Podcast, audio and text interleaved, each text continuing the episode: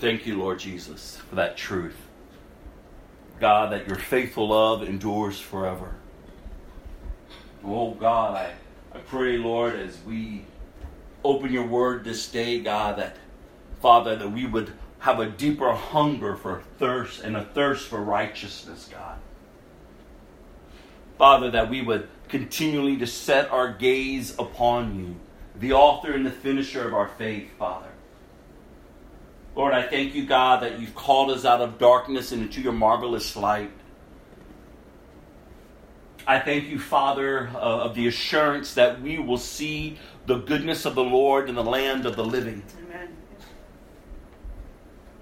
Father, I thank you that this season, this virus hasn't taken you by surprise. And that you're calling your bride, you, you, are, you have equipped her, Father, to do your will in this generation. So let us not be found sleeping, Father. Let us not be found being complacent or even overwhelmed or anxious. But God, may we be found being faithful unto Christ, serving Christ and others, Lord. Thinking of others before we think of ourselves, God.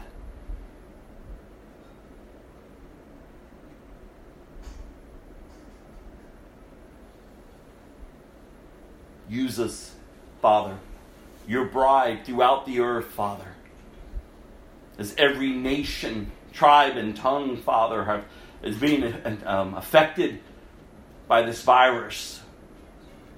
But God, I thank you that you are greater than the virus, Lord. I thank you, God, that you can turn around for good, Father, what the enemy has intended for evil. And that your glory will be made known, Father that there would come forth a great harvest of those, Lord Jesus, Father, who would come to the saving knowledge of Christ in this time.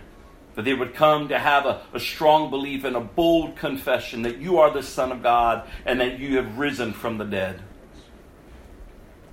So send forth your laborers, Father, throughout this earth to proclaim your gospel that the captives would be set free. And we thank you for this. And we thank you, Father, for the opportunity to gather to open up your word, the living word. Now speak, Lord, we pray, as we desperately need to hear from you. In Jesus' name, amen. Good morning to everyone. Galatians chapter 6, verse 7. The don't be misled. You cannot mock the justice of God. You will harvest what you plant. This is our verse that's set before us. Hoping, hoping, I'm hoping it's reminding us daily and hoping you're, you're thinking through and praying through this daily and you're allowing yourself to, to really just seek God in this hour not just because there's a virus loose upon the nations, but because Christ is risen from the dead.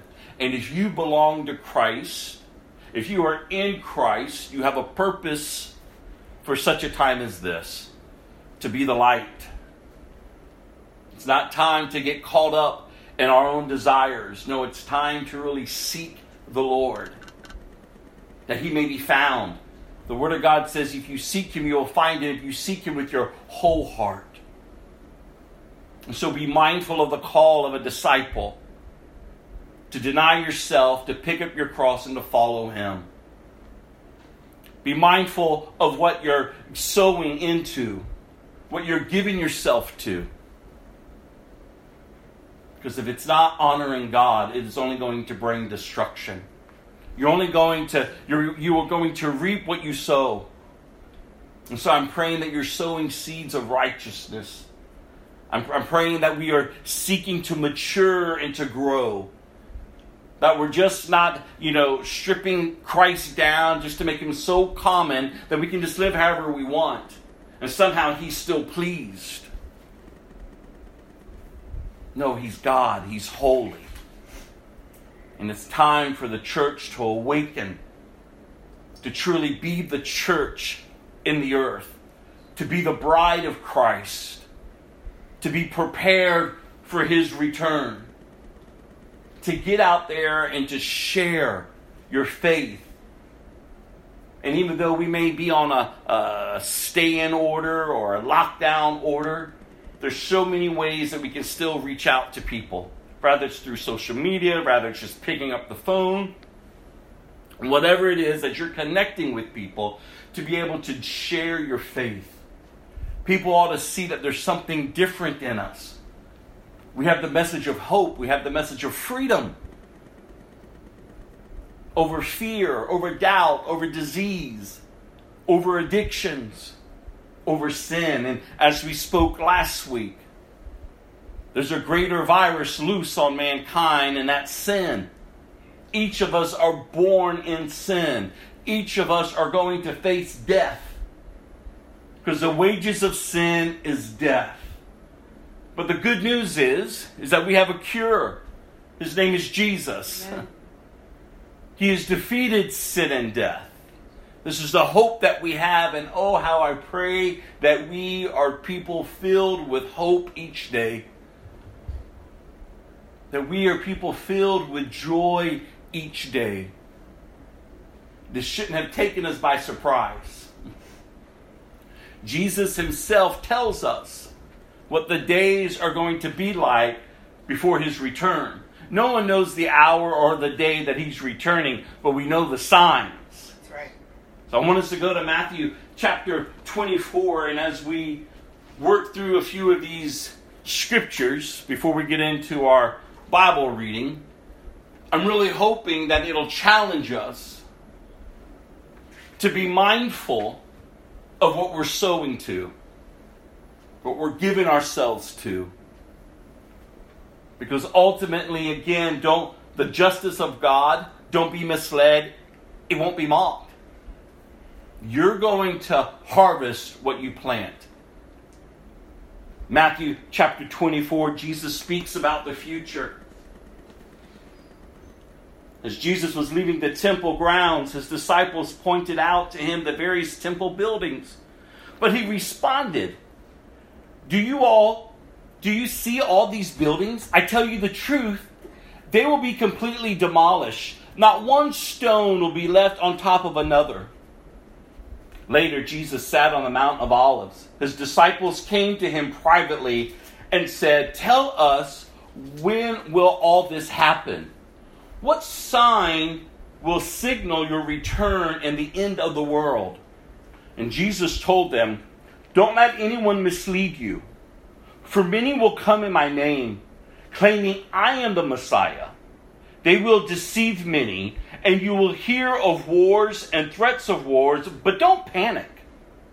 Yes, these things must take place, but the end won't follow immediately. Nation will go to war against nation, and kingdoms against kingdom. There will be famine and earthquakes in many parts of the world. But all of this is only the first of birth pains with more to come. Then you will be arrested, persecuted, and killed. You will be hated over, I'm sorry, you will be, you will be hated all over the world because you are my followers. And many will turn away from me and betray and hate each other. And many false prophets will appear and will deceive many people. Sin will be rampant everywhere, and the love of many will grow cold but the one who endures to the end will be saved. Amen. And I love, if you've been around me long enough, I love verse 14. And the good news about the kingdom will be preached throughout the whole world so that all nations will hear it, and then the end will come. That's great news, you all. He's, he's describing these events that are going to take place. But even though there's chaos throughout the nations, the gospel will still go forth throughout the whole world.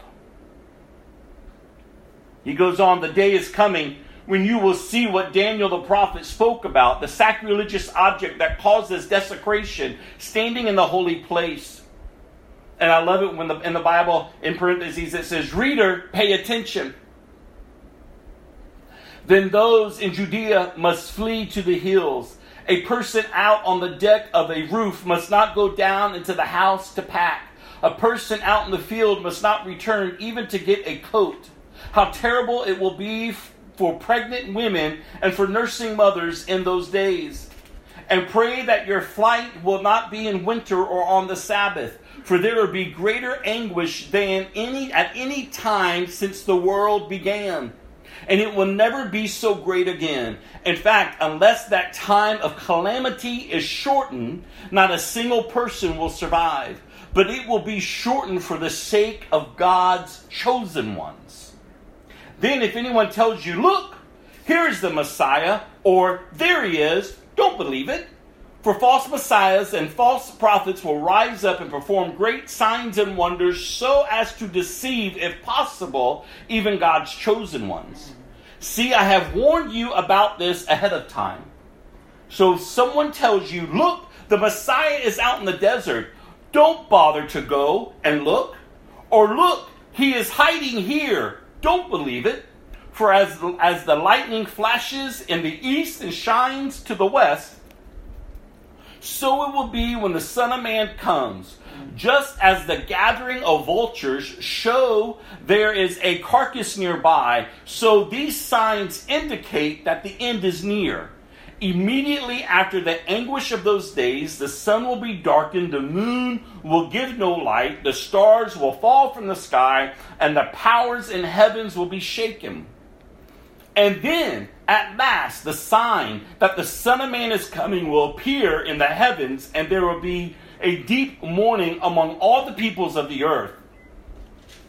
And they will see the Son of Man coming on the clouds of heaven with power and great glory and he will send out his angels with the mighty blast of a trumpet, and they will gather his chosen ones from all over the world, from the farthest ends of the earth and heaven. Oh, the hope that we have if you are in Christ. You know the end. We don't have to, to be overwhelmed or anxious when the world is thrown into chaos. No, it's time to wake up. Our redemption is drawing near. This is the hope that you should be reminding yourselves daily. That our redemption is drawing near. Jesus is coming.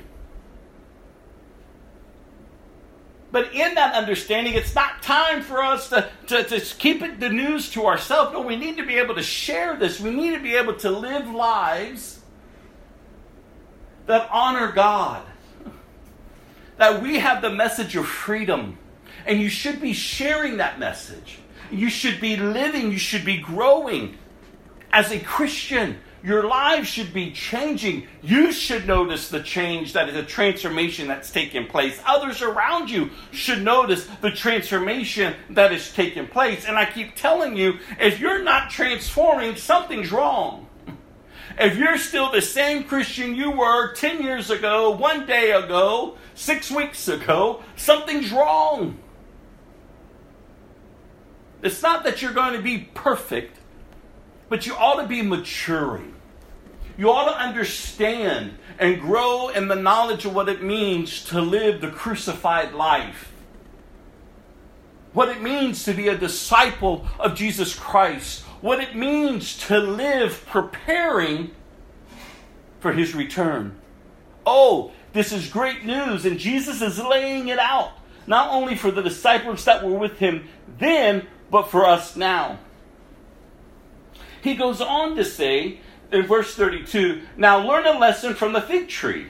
When its branches bud and its leaves begin to sprout, you know that summer is near. In the same way, when you see all these things, you can know his return is very near, right at the door. I tell you the truth, this generation will not pass from the scene until all these things take place. Heaven and earth will disappear, but my words will never disappear. However, no one knows the day or the hour when these things will happen. Not even the angels in heaven or the Son himself. Only the Father knows. When the Son of Man returns, it will be like it was in Noah's day. And those days before the flood, the people were enjoying banquets and parties and weddings right up to the time Noah entered his boat. People didn't realize what was going to happen until the flood came and swept them all away. This is the way it will be when the Son of Man comes. Two men will be working together in the field, one will be taken, the other left. Two women will be grinding flour at the mill, one will be taking, the other left. So you two must keep watch. For you don't know what day what day your Lord is coming. Understand this if a homeowner knew exactly when a burglar was coming, he would keep watch and not permit his house to be broken into. You also must be ready all the time, for the Son of Man will come when least expected. Oh, verse 45 A faithful, sensible servant is one to whom the master can give the responsibility of managing his other household servants and feeding them. If the master returns and finds that the servant has done a good job, there will be a, a reward. I tell you the truth, the master will put that servant in charge of all he owns. But what if the servant is evil and thinks, My master won't be back for a while? And he begins beating the other servants partying and getting drunk, that master will return unannounced and unexpected, and he will cut the servant to pieces and assign him a place with the hypocrites, and that place there will be weeping and gnashing of teeth. Do not be misled. The justice of God cannot be mocked. You are going to harvest what you plant. You're either going to be a sensible, faithful servant, or you're just going to be a religious hypocrite who, in the end, will face the wrath of God. And there's no way around it, you all. No matter how you may want to water it down in your own heart and mind, no matter how you want to get caught up in all the false gospels that are being preached out there, giving you this false sense of security when you're really not secure in Christ at all. Oh, we need to wake up. Oh, we need to wake up. We need to understand the words of God. We need to have the, the understanding that's given via the Holy Spirit, given to us as we have received Christ He's to be our counselor, He's to be our guide, He's our teacher. We are to walk in the Spirit at all times so that we won't gratify the desires of the flesh. The Word of God says that we're not to live lives that grieve the Holy Spirit. No, we're to live lives that follow Him. Learn of Christ. Don't settle for just a just a, an outward expression of faith when your inner life is far from Him? Don't pretend to have faith when you know good and well your life isn't honoring Him. No, it's time to get right with Jesus. It's time to, to truly humble ourselves and receive this free gift of salvation. We can't fix ourselves. We can't clean ourselves up. We're sinners. Apart from Christ, we are in complete rebellion towards God. Oh, that's why we need Him. That's why we need to humble ourselves. Our eyes need to be open that we may see our rebellious ways, our sinful ways, and it humbles us before a holy God. And we cry out and we repent. True repentance, turning away from not still clinging to, but turning away from. We recognize how wretched we are and what how great of a need we have for a loving Savior. And when we receive Him, oh, the work that He does in us to transform us. Amen. Oh, the work that He does in us to make us His own. It's all about Jesus, you all. It's nothing that you could do or I can do. It's all of what He has done, what He has accomplished. and He freely gives it. He loves us so much. We always talk about His peace when He says, Peace I leave you, peace I give you, nothing missing, nothing broken. You're not to live out of your brokenness any longer. That's why you have to be disciple. That's why you must grow in the knowledge and understanding of your God. The more you grow, the more that you apply the word, not just being a hearer of the word, but applying the word, the more that you mature to be more Christ like. You're preparing for his return. You're no longer bound to the things of this world. The, the, the temporal things do not satisfy us any longer. No, we are satisfied in Christ and in Christ alone. He is coming to collect those who belong to Him. The world is going to keep being thrown into chaos. There's not a government or a leader or, or anyone in this world that can solve the issues that are coming. This is just the beginning. These are just birth pains. The Bible says, I was thinking the other day, the Bible says even creation is moaning for the return of Christ. Are you moaning? Are you crying out for his return? The devil is a liar, and it's he's the thief that comes to steal, to kill, and to destroy. But Jesus has come to give us life and life and abundance. And listen to his words. He's telling us what is to come, how we are to be living. And chapter 25, I'm just going to read verses 1 through 13. It's the parable of the bridesmaids. Jesus goes on, Then the kingdom of heaven will be like ten bridesmaids who took their lamps and went to meet the bridegroom. Five of them were foolish and five were wise. The five who were foolish didn't take enough olive oil for their lamps. But the other five were wise enough to take along extra oil. When the bridegroom was delayed, they all became drowsy and fell asleep. At midnight, they were roused by a shout Look, the bridegroom is coming. Come out and meet him. All the bridesmaids got up and prepared their lamps. Then the five foolish ones asked the others, Please give us some of your oil because our lamps are going out. But the others replied, We don't have enough for all of us. Go to a shop and buy some for yourselves. But while they were gone to buy oil, the bridegroom came. Then those who were ready went in with him to, to the marriage feast, and the door was locked. Later, when the other five bridesmaids returned, they stood outside calling, Lord, Lord, open the door for us. But he called back, Believe me, I don't know you.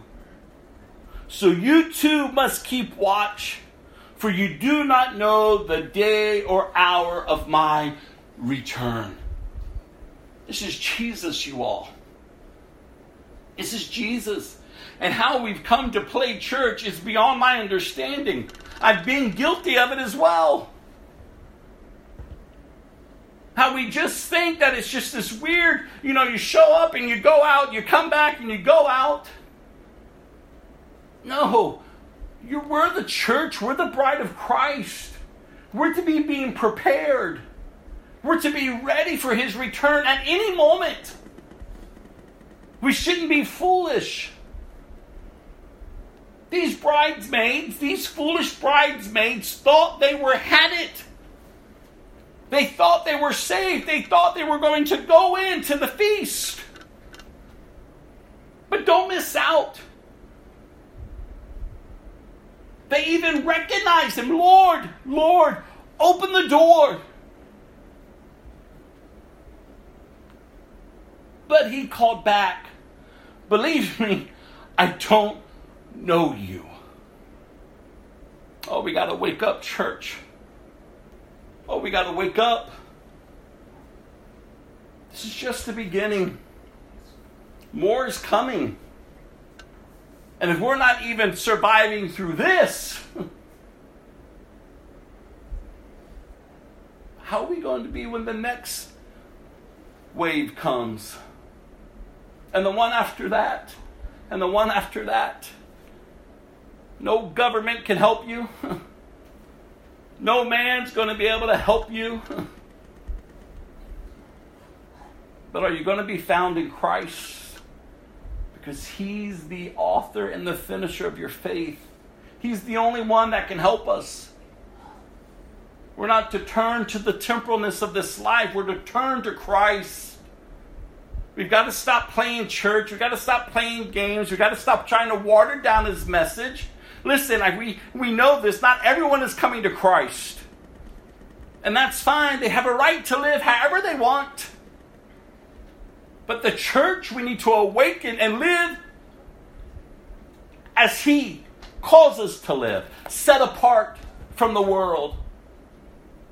Go to Second Corinthians, I mean First Corinthians chapter 10 real quick. First Corinthians chapter 10. I want to get this portion of scripture before us again. We've seen it already, we've seen it multiple times. It's lessons from Israel's idolatry. So before we pick back up in the book of Numbers today, I want us to go back and look what we find in the New Testament that gives us an understanding of why we need to understand Israel and how they were formed and what they went through. It goes on here, chapter 10, I'm going to read verse 1 through 15. I don't want you to forget, dear brothers and sisters, about our ancestors in the wilderness long ago. All of them were guided by a cloud that moved ahead of them, and all of them walked through the sea on dry ground. In the cloud and in the sea, all of them were baptized as followers of Moses all of them ate the same spiritual food, and all of them drank the same spiritual water. For they drank from the spiritual rock that traveled with them, and that rock was Christ. Yet God was not pleased with most of them, and their bodies were scattered in the wilderness. These things happened as a warning to us, so that we would not crave evil things as they did or worship idols as some of them did. As the scriptures say, the people celebrated with feasting and drinking, and they indulged in pagan rivalry, and we must not engage in sexual immorality as some of them did, causing 23,000 of them to die in one day. Nor should we put Christ to the test as some of them did, and then died from snake bites. And don't grumble, as some of them did, and then were destroyed by the angel of death. These things happened to them as examples for us. They were written down to warn us who live, look at this, at the end of the age. If you think you are standing strong, be careful not to fall. The temptations in your life are no different from what others experience. And God is faithful. He will not allow the temptation to be more than you can stand. When you are tempted, He will show you a way out so that you can endure. So, my dear brother, so my dear friends, flee from all from the worship of idols. You are reasonable people. Decide for yourselves if what I am saying is true. Lessons that we are to take in, that we are to learn from Israel. They were captured for us. We're not to live like the old man, like the old woman. We've been crucified with Christ. It is no longer I who live, but Christ living in and through me. The crucified life. Are you living it? Do you understand it? Are you growing in it? If not, something is wrong. Something is wrong. Oh, how I pray if you're not, that the Holy Spirit will quicken you, that you would become hungry and you begin to thirst for righteousness, for right living.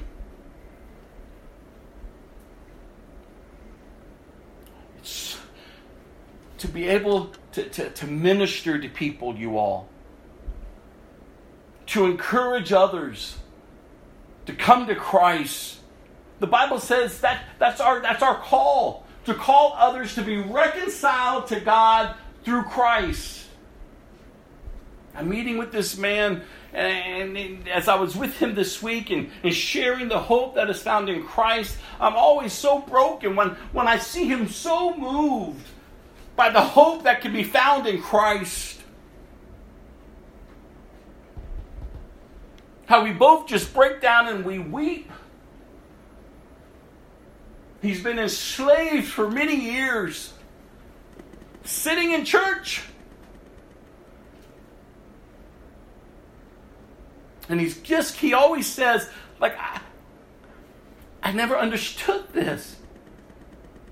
I never understood the crucified life. I just thought I was supposed to go to church. But there's actually freedom, he says. And all the joy that floods his soul. And the hope that is renewed. That he doesn't have to remain enslaved to sin Remember, the Word of God says sin is not to be your master. Oh, we're free, you all. Oh, we can have the joy and the hope no matter what our circumstances are. We are free. We belong to Christ. He is coming back for us. We're not lusting after the things of this earth. We're not trying to grab hold of the temporalness to find security. No, everything that we know is going to be shaken and you say, but then what's the good news? Because the, the good news is, is if you're in Christ, you have been engrafted into a kingdom that cannot be shaken. Everything else around us can be shaken and fall. But the kingdom of God will not be shaken. It is established for eternity. He is seated on the throne.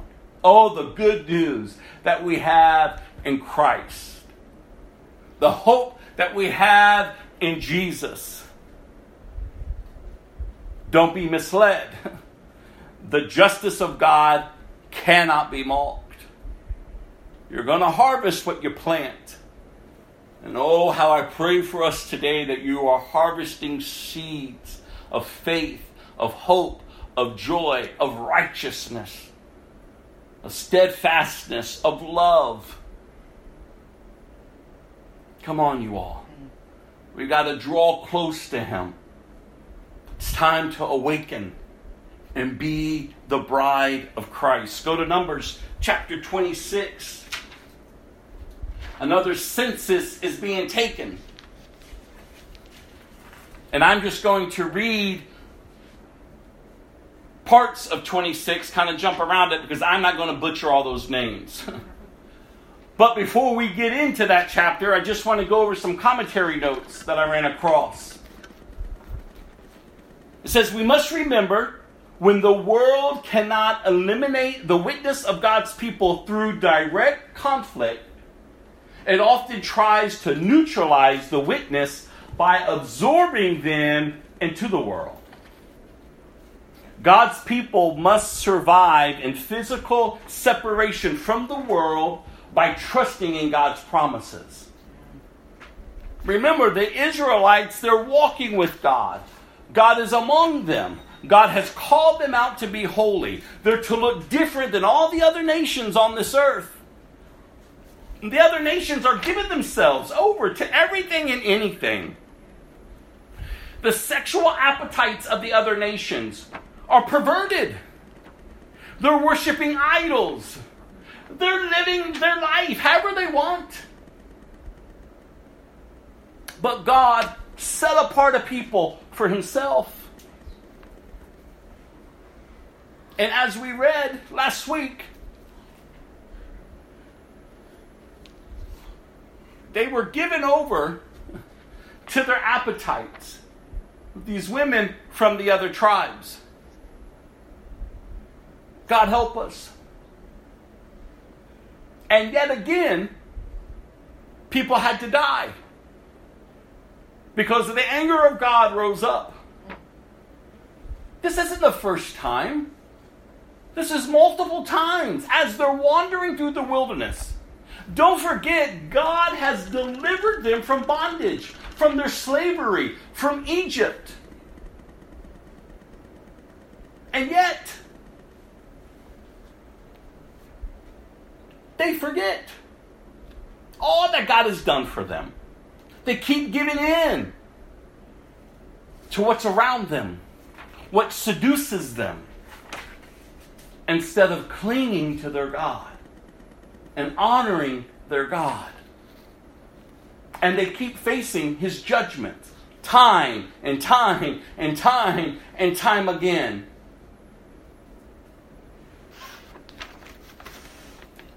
Another commentary note.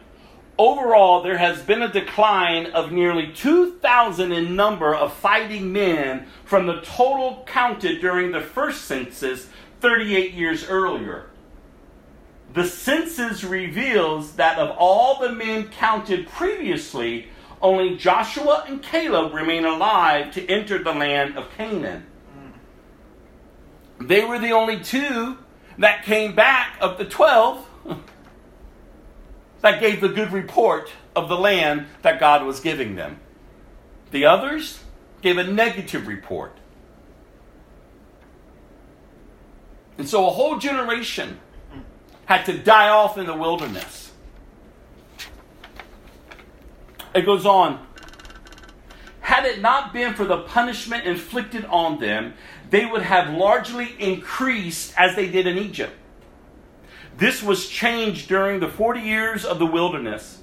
For the whole of the grown men who came out of bondage were judged unfit to enter into the promised land because of unbelief. And I love this. This is from Charles Spurgeon. Though the people must pass away, yet the Lord's hand would be in each death and its surroundings. If not a sparrow falls to the ground without our Father's knowledge, we must rest assured that no one dies without the will of God. A wise and loving God fixes the date and place of our death and I love this Psalm 116, verse 15. The death of his faithful ones is valuable in the Lord's sight. The Lord is still ruling, and nothing happens except as he appoints. God is sovereign, you all. God's plan is in effect. It's, it's happening. Rather, we are in agreement with him or not, he's going to bring about all that he has purposed He's faithful. He's faithful to his word. Numbers chapter 26.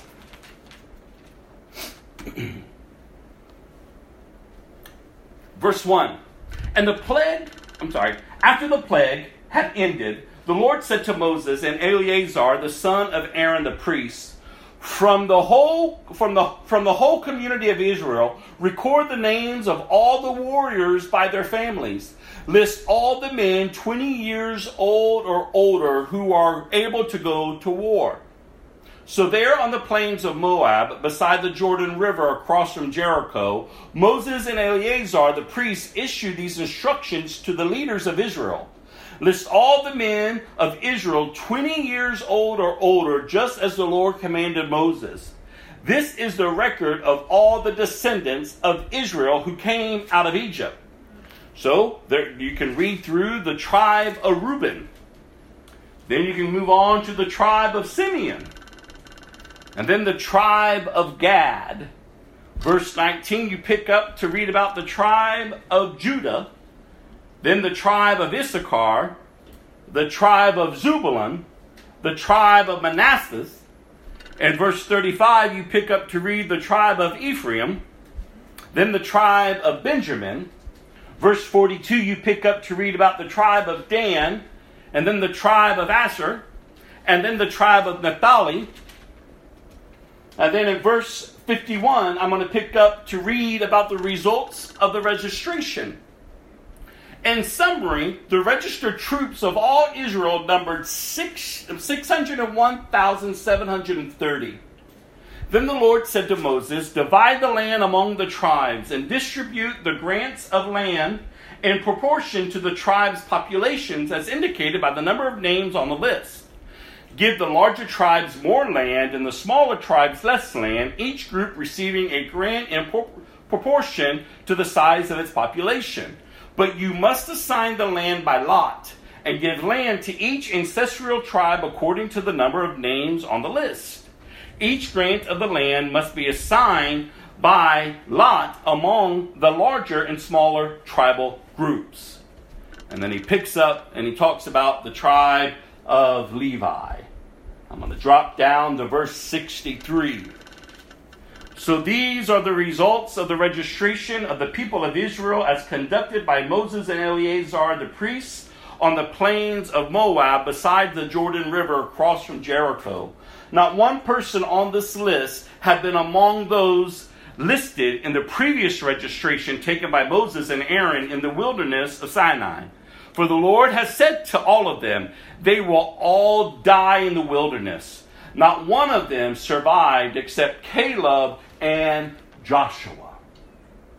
God is faithful to his word. He brought them out of Egypt. He's giving them the promised land. They had to spend 40 years in the wilderness. A whole generation had to die out. And now we're going to see Joshua and Caleb lead God's people into what God has promised them. That ought to make you happy today, you all. That ought to, you ought to find some encouragement that God is not a God who gives up. He's not a God who changes his mind. He is faithful. He is sovereign. He is on the throne. There's nothing that gets by him. I love the fact that we can hold on to the truth of God's word, that He knows the plans that He has for me, for you, for us. Plans to prosper us and not to harm us, plans to give us a hope and a future, no matter what is going on around us. Because ultimately, our end is with Him. He's coming to collect us. But while we're here on this earth, we must remember this earth is not our home. We are just pilgrims. We are just passing through. Do not take up residence. Do not start camping out. No, you're to keep moving forward. You're to keep seeking Him. You're to keep being on lookout for His return. We are satisfied in Christ. At least we ought to be. When we're not satisfied in Christ, we look to everything else for hope, for peace. But only Christ, you all, can give that to us. Go to Luke chapter 2, verse 36. Luke chapter 2, verse 36 through 52. Jesus has been born. Hmm.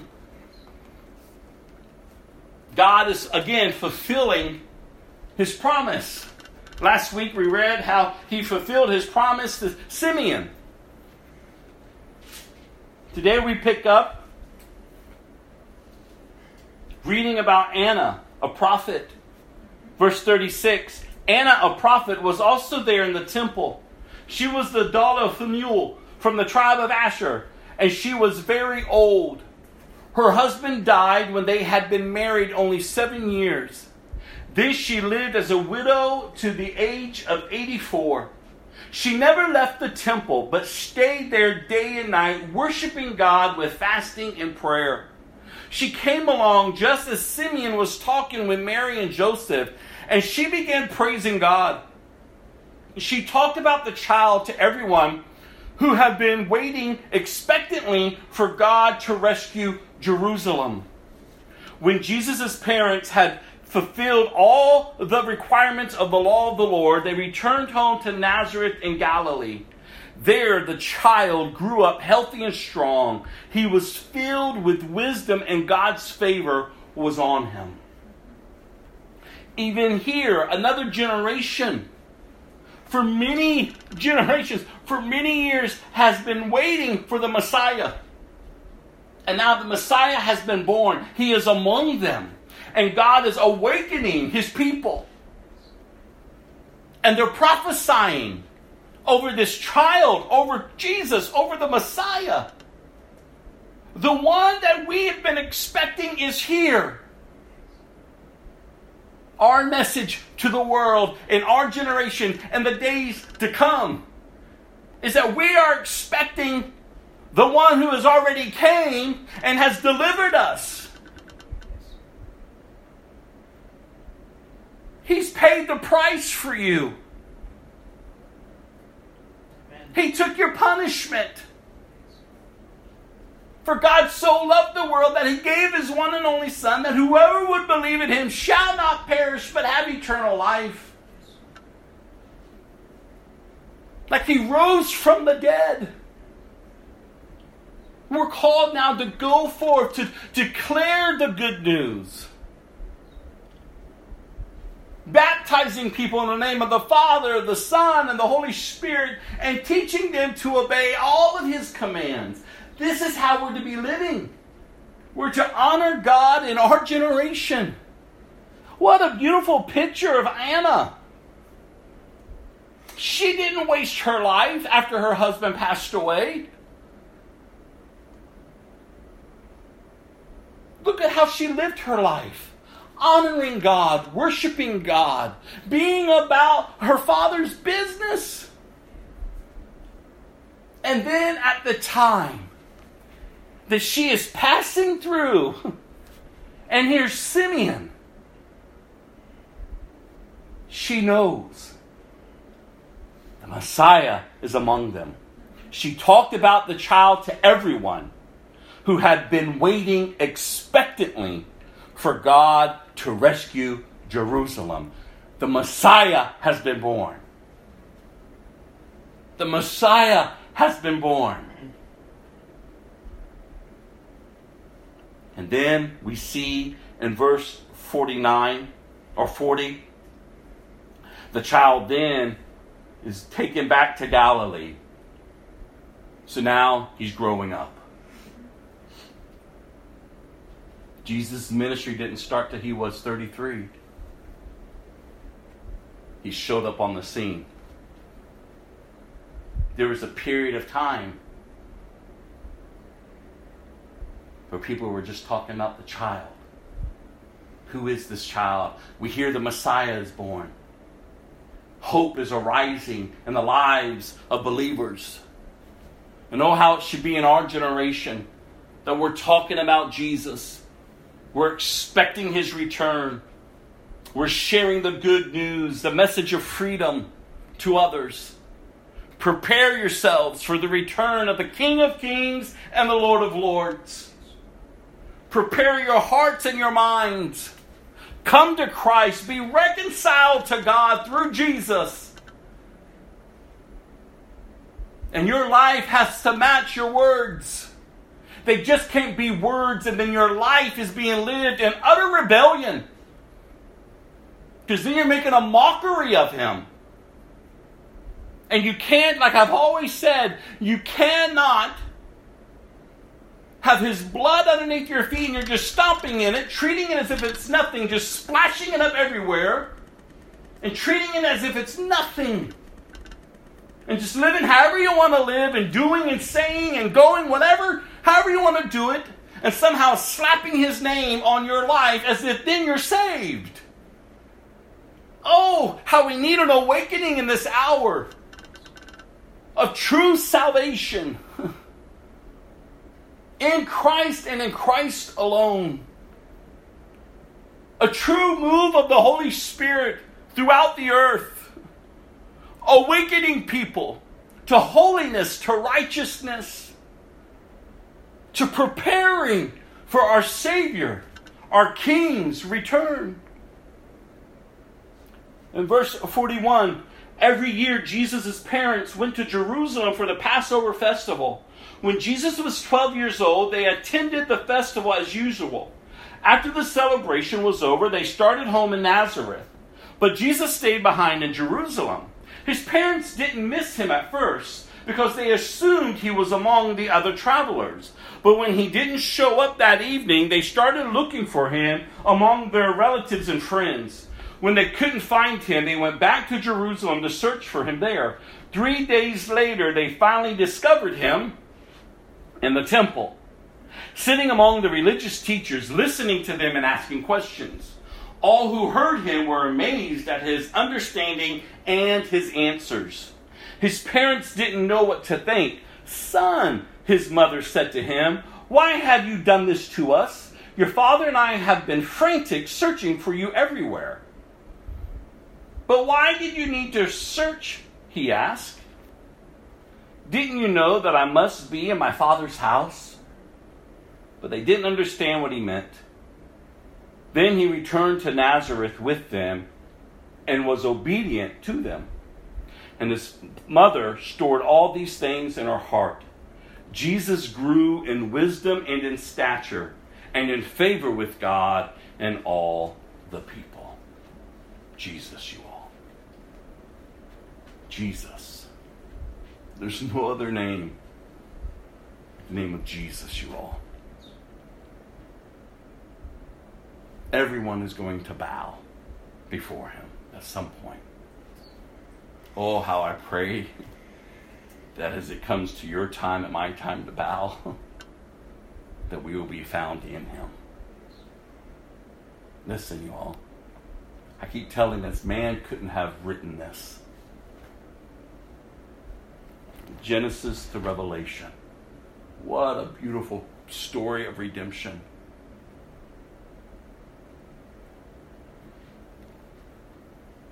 A story of hope in the midst of chaos.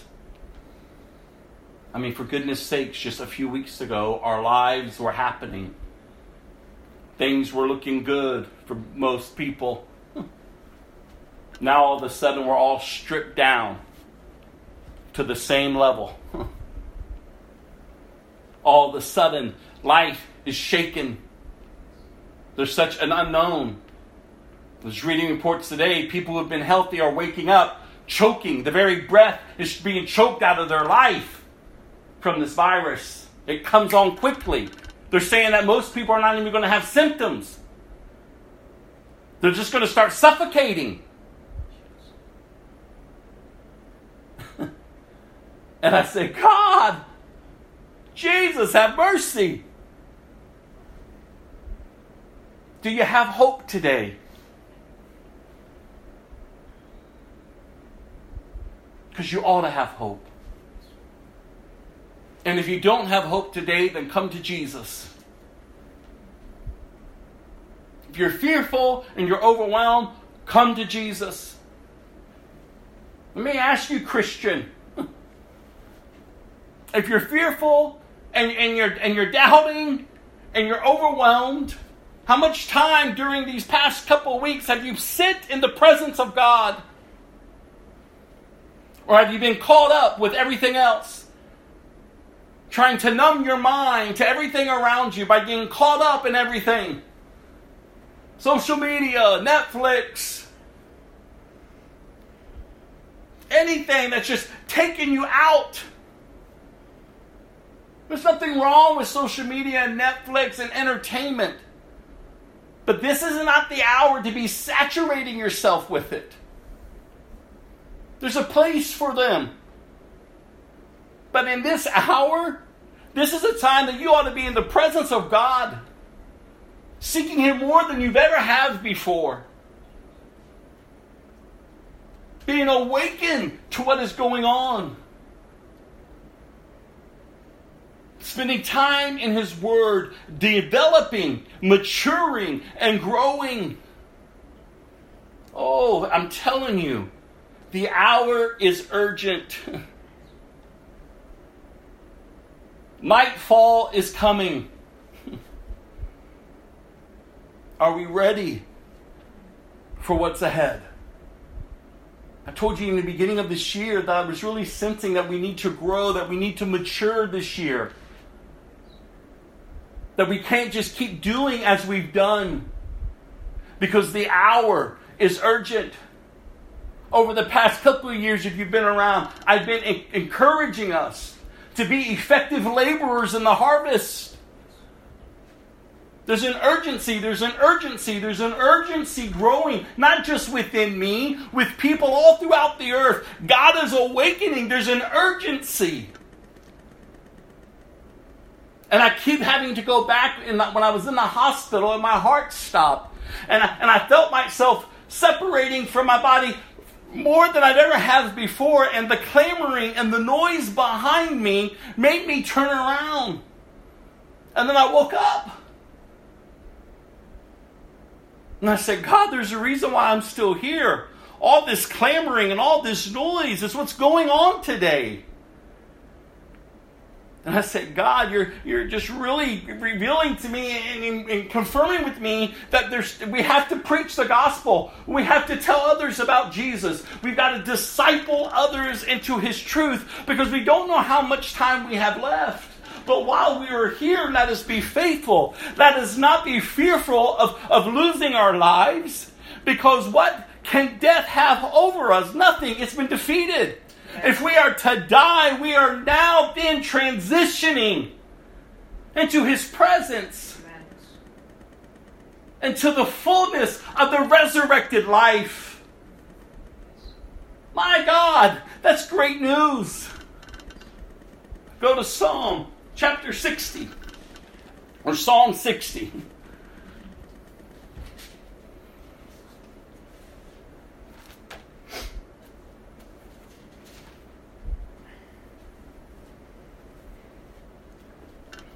Psalm 60. Oh, again, how I encourage us in the book of Psalms to look up. Again, these psalmists are, are just men facing life, going through. and yet, they keep their dependence upon God. They keep looking up in the midst of chaos. You have rejected us, O God, and broken our defenses. King David is writing this one. You have been angry with us. Now restore us to your favor. You have shaken our land and split it open. Seal the cracks, for the land trembles. You have been very hard on us, making us drink wine that sent us reeling but you have raised a banner for those, my God, who fear you, a rallying point in the face of attack. Now rescue your beloved people. Answer and save us by your power. God has promised this by his holiness. I will divide up Shechem with joy. I will measure out the valley of Succoth. Gilead is mine and Manasseh too. Ephraim, my helmet will produce my warriors, and Judah, my scepter will produce my kings.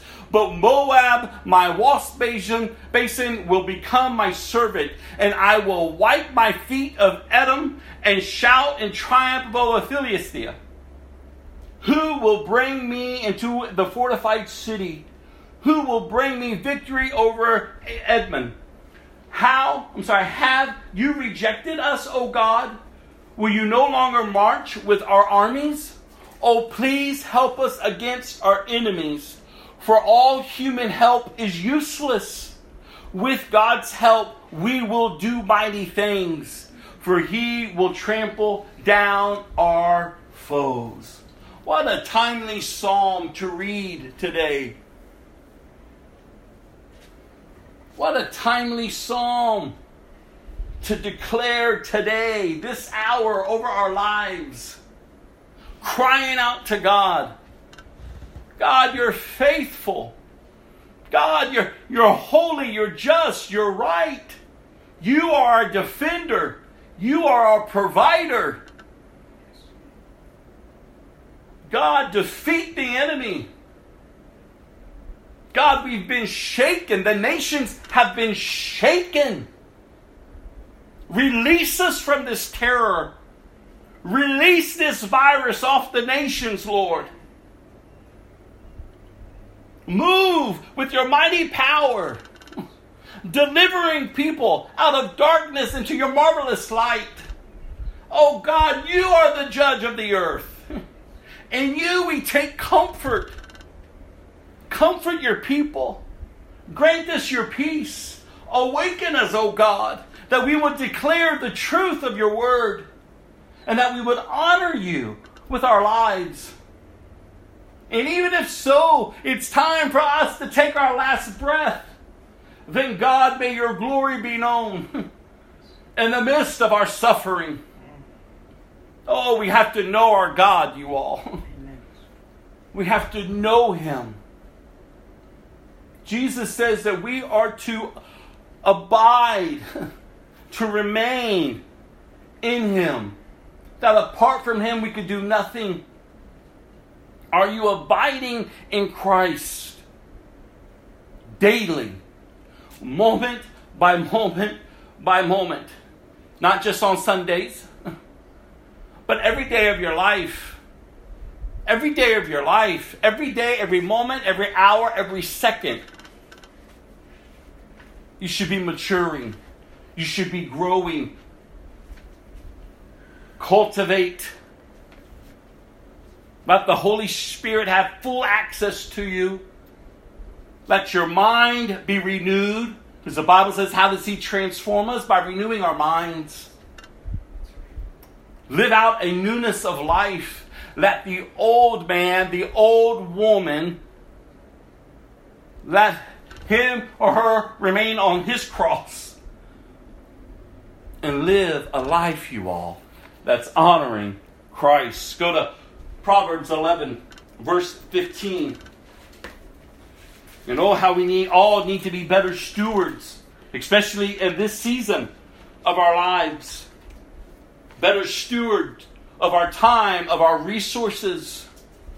We're to be good stewards of all that He's entrusted to us. And here's a little bit of a little nugget of wisdom. Proverbs 11, verse 15. There's danger in putting up security for a stranger's debt. It's safer not to guarantee another person's debt. Careful, you all. Careful. The Bible is very clear, very practical advice for every area of your life for health, for finances, every area of your life. Practical wisdom that needs to be applied. Oh, I pray that you're encouraged this day.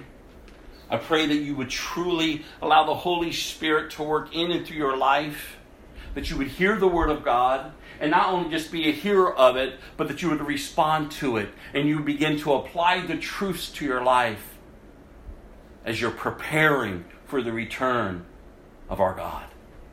I'm going to close this with this last song, and then I'll close this in prayer.